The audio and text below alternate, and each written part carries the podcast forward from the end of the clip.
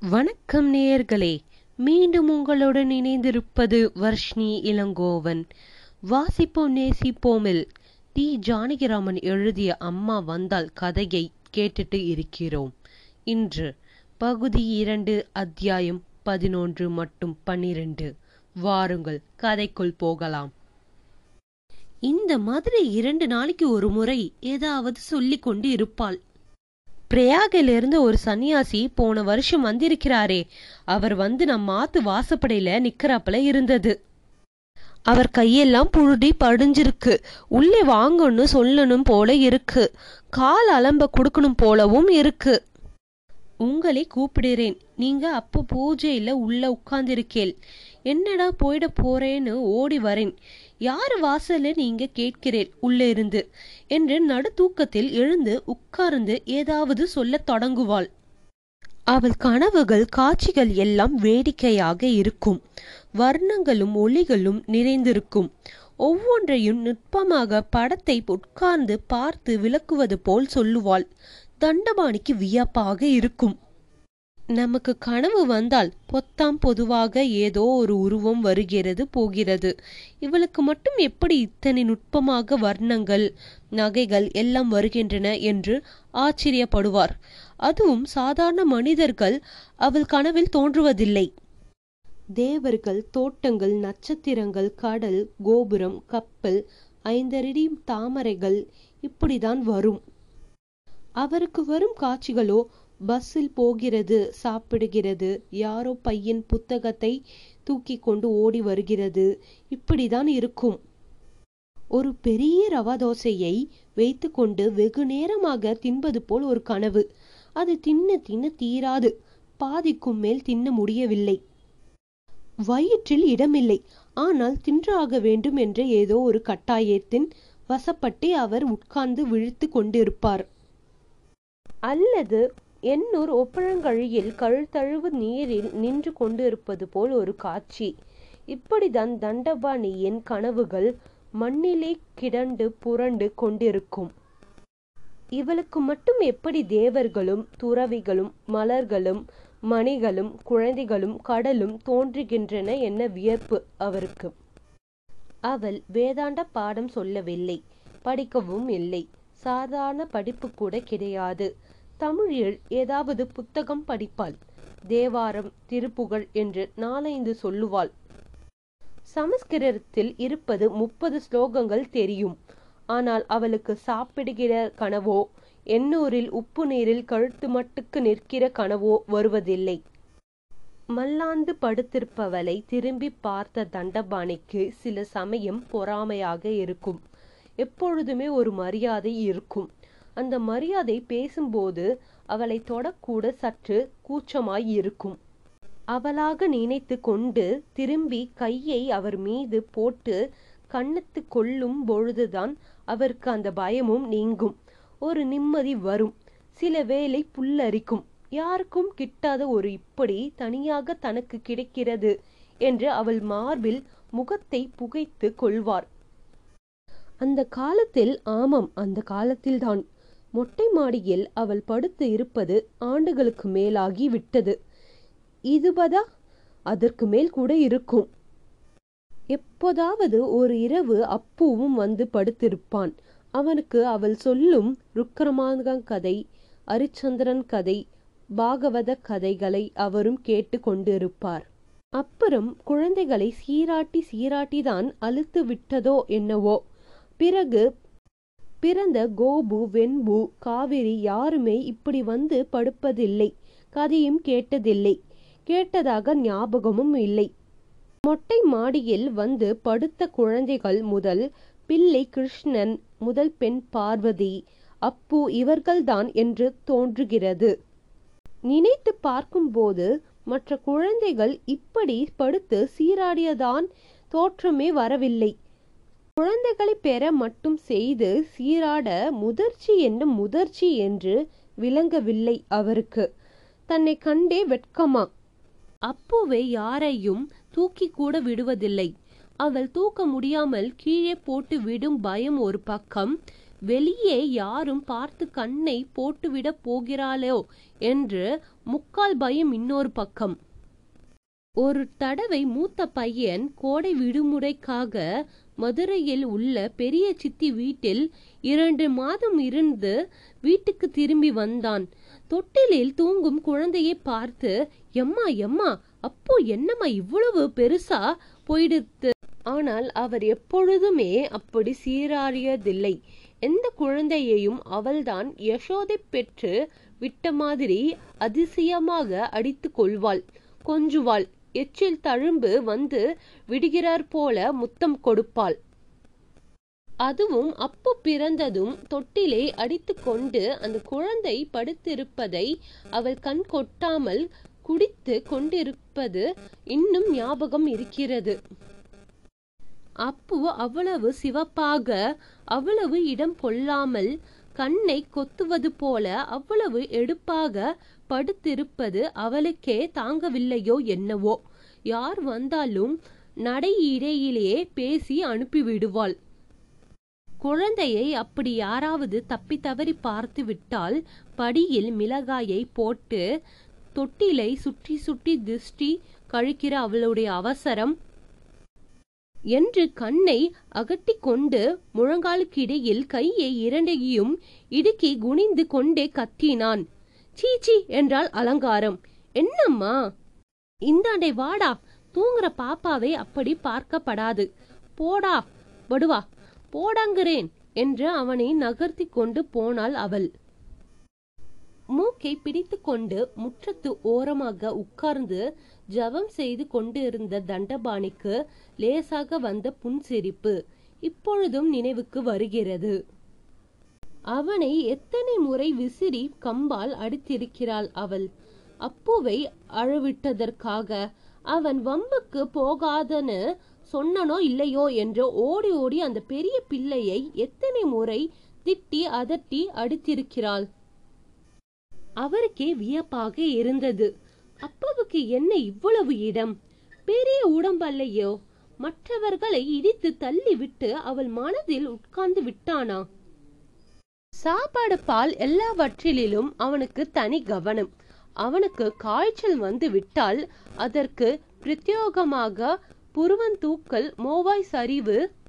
கோவில் குளத்திற்கு பீச்சுக்கு போனால் அவனை அழைத்து போகிறது. வந்து திருஷ்டி கழிக்கிறது. அவனுக்கு மூன்று வயது ஆகும் போதே அவளுக்கு தெரிந்த தோத்திரங்களை சொல்லி கொடுத்து விட்டாள். நாலு வயசில் படிக்க வைத்து ஐந்து வயசிலே மூன்றாம் வகுப்பில் சேர்த்து அவனை பள்ளிக்கூடத்தில் கொண்டு விட்டு வந்து மற்ற குழந்தைகளுக்கு அவள் ஒரு நாள் கூட இப்படி செய்ததில்லை. நீ என்ன வேலைக்குடா போற என்றால் இன்ஜினியர் என்று சொல்லிக் கொண்டு இருப்பான் அப்பு. அவளுக்கு அவனை கவனிக்கவே பொழுது சரியாக இருந்தது. அவனுக்கு சாதம் போடுவது அவன் படிக்கும் பொழுது அவனையே பார்த்து கொண்டு உட்கார்ந்து இருப்பது அவன் படுத்தால் தட்டி தூங்க பண்ணுவது இந்த மும்மூர்த்தியில் அவளுக்கு மொட்டை மாடி மறந்தே போய்விட்டது. வாரம் ஒரு முறை கூட வர தோன்றாது. அது கடைசியில் மாசம் ஒரு நாள் இரண்டு மாசத்திற்கு ஒரு நாள் என்று வெம்புக்கு பிறகு நின்றே விட்டது. பிறகு வாசல் கதவுக்கும் இடைக்கழி நிலைக்கும் நடுவில் திண்ணையில் படுத்திருக்கும் அவளை நட்டு நடுசையில் அவர்தானே தேடி போக வேண்டியிருந்தது. ஒரு நாள் அப்படித்தான் போனார். இருட்டில் அவள் புஜத்தை பற்றி லேசாக அழுத்தினார். தஸ் என்று அழுப்பாக ஒரு குரல். அதே மாதிரி இன்னொரு நாள் போருமே என்று ஒதுக்கல். என்ன போரும்? போரும்னா போரும் தான் அலங்காரம். போரும் தானே அலங்காரம்? மறுநாள் அவருக்கு இறங்கி போக துணிச்சல் வரவில்லை. அதற்கு மறுநாளும் வரவில்லை. நாலாவது நாள் குழந்தைகள் தூங்கின பிறகு அவளே வந்தாள். என்ன அலங்காரம்? ஒன்றுமில்லை. என்ன? முழங்காலை கட்டிக்கொண்டு நட்சத்திரங்களை பார்த்தாள். சொல்லேன். சொல்லி நடக்கிற காரியம் எத்தனை? நீ சொல்லி எந்த காரியம் நடக்காம இருந்தது? சொல்லேன். அலங்காரம். என்று நகர்ந்து அவள் தோலை பற்றினார். அவர் மெதுவாக தஸ் என்று மூச்சு கேட்டு வருமோ என்று பயந்து கொண்டே நாலு வினாடி பத்து வினாடி வரையில் வரவில்லை. நான் சொன்னா புரிஞ்சுண்டு கேட்க முடியுமா? ஏன் இப்படியெல்லாம் சொல்ற? அப்புவை பத்தி தான் என்னமோ சொல்லணும்னு நினைச்சேன். அப்போ உனக்கு செல்ல பிள்ளை தானே அதெல்லாம் ஒன்றும் இல்லை பின்ன அவனை பத்தி மட்டும் என்ன கவலை? அவனை பெரிய படிப்பு படிக்க வைக்கணும்னு ஆசையா இருக்கு. அதுக்கு தான் பெரிய அடி பாராம போட்டிருக்கியே. பிஞ்சிலியே நீ இப்போ போட்டு இருக்கதை கணக்கு பண்ணினா அது பதினேழு வயசுல எம்ஏ பாஸ் பண்ணிடும் போலிருக்கே. இந்த உதவக்கரை படிப்பை சொல்லல நான். என்னது உதவக்கரை படிப்பா? எது? எது? இந்த எம்ஏ இன்ஜினியரிங் இதெல்லாம் தான். தண்டவாணிக்கு தூக்கி போட்டது சற்று. நீ என்ன சொல்லுற அலங்காரம்? இது வெறும் அலங்கார படிப்புனா சவத்துக்கு அலங்காரம் பண்றப்பல இந்த படிப்பு தான் எல்லோரும் படிக்கிறான. அவனை பெரிய படிப்பா உசுரோல படிப்பா படிக்க வைக்கணும். உசுரோல படிப்பா அப்படின்னா? வேதம் படிக்கணும் அத்தியாயனம் பண்ணி அதை கரைச்சி குடிச்சு தேஜஸ்வியா ஜொலிக்கணும் அவன். அவன் நெருப்பு மாதிரி வந்து நிற்கிறப்பல யார் வந்து அவன் முன்னால நின்றாலும் அவன் மனசுல இருக்கிற கறி கசண்டெல்லாம் பொசுங்கி போகணும். அவன் சுவாமி மாதிரி பிரகஸ்பதி பிள்ளை மாதிரி நிக்கணும். என்ன அலங்காரம் இது?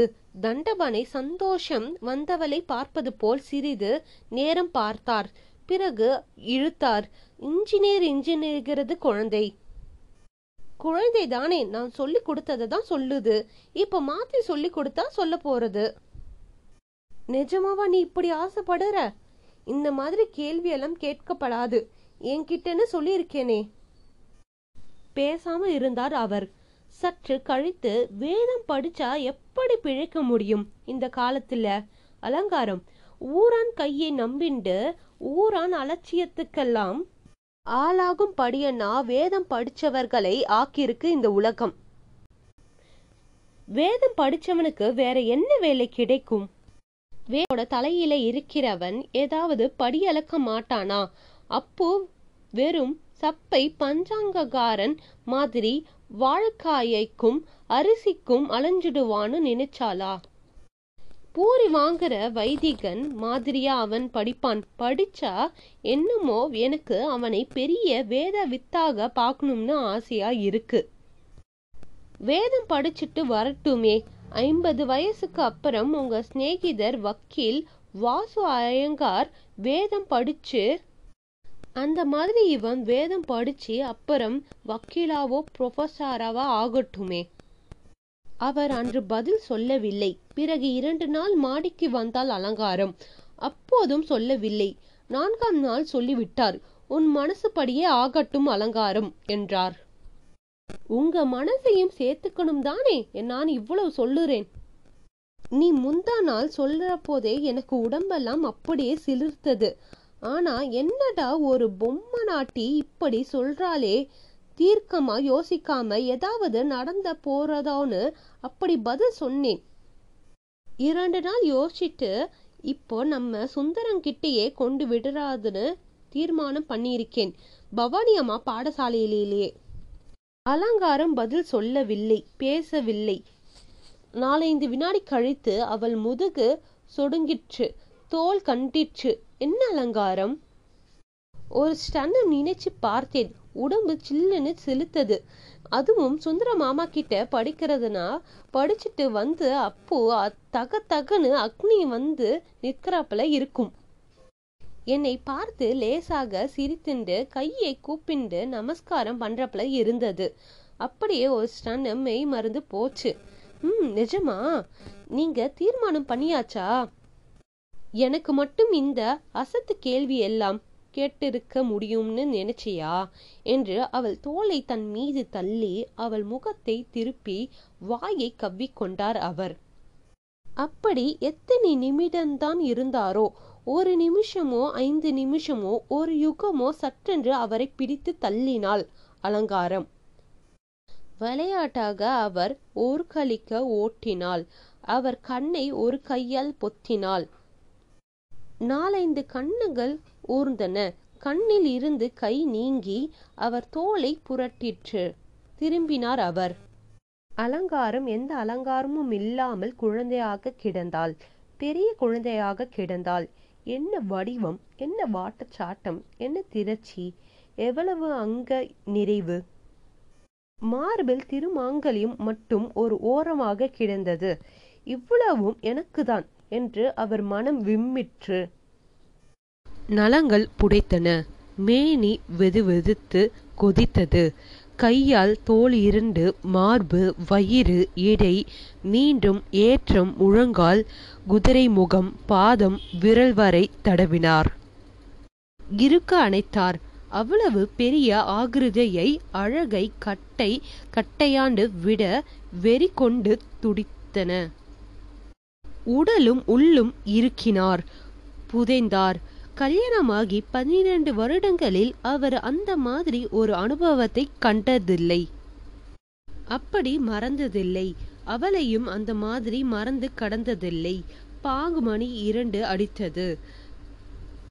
அவருக்கு அயர்வு நிறைவும் ஒடுக்கமுமாக கண் இமையை வந்து அழிச்சிற்று அந்த கண் முடுக்குக்குள் அலங்காரத்தின் உருவம் அப்பட்டமாக அடைத்து நீண்டி கிடந்தன.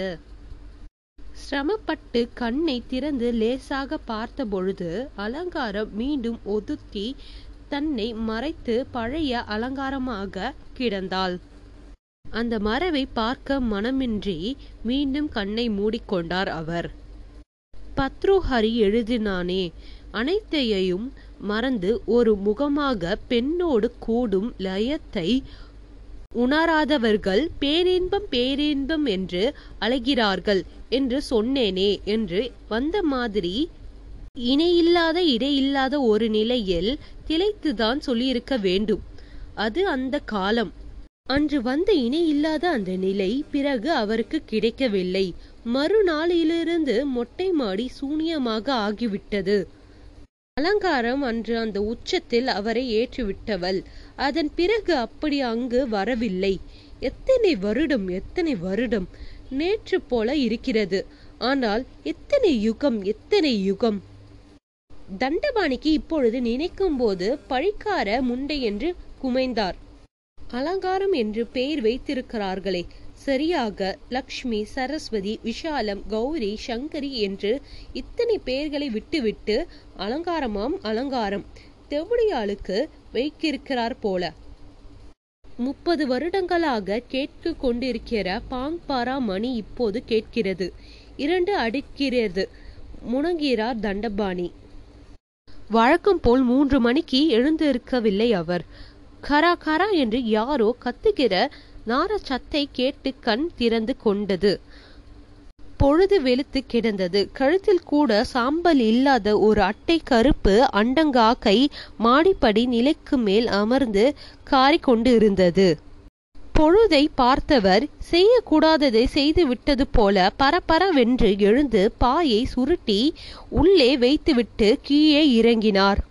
மீண்டும் இதன் தொடர்ச்சியை நாளை கேட்போம். நன்றி வணக்கம்.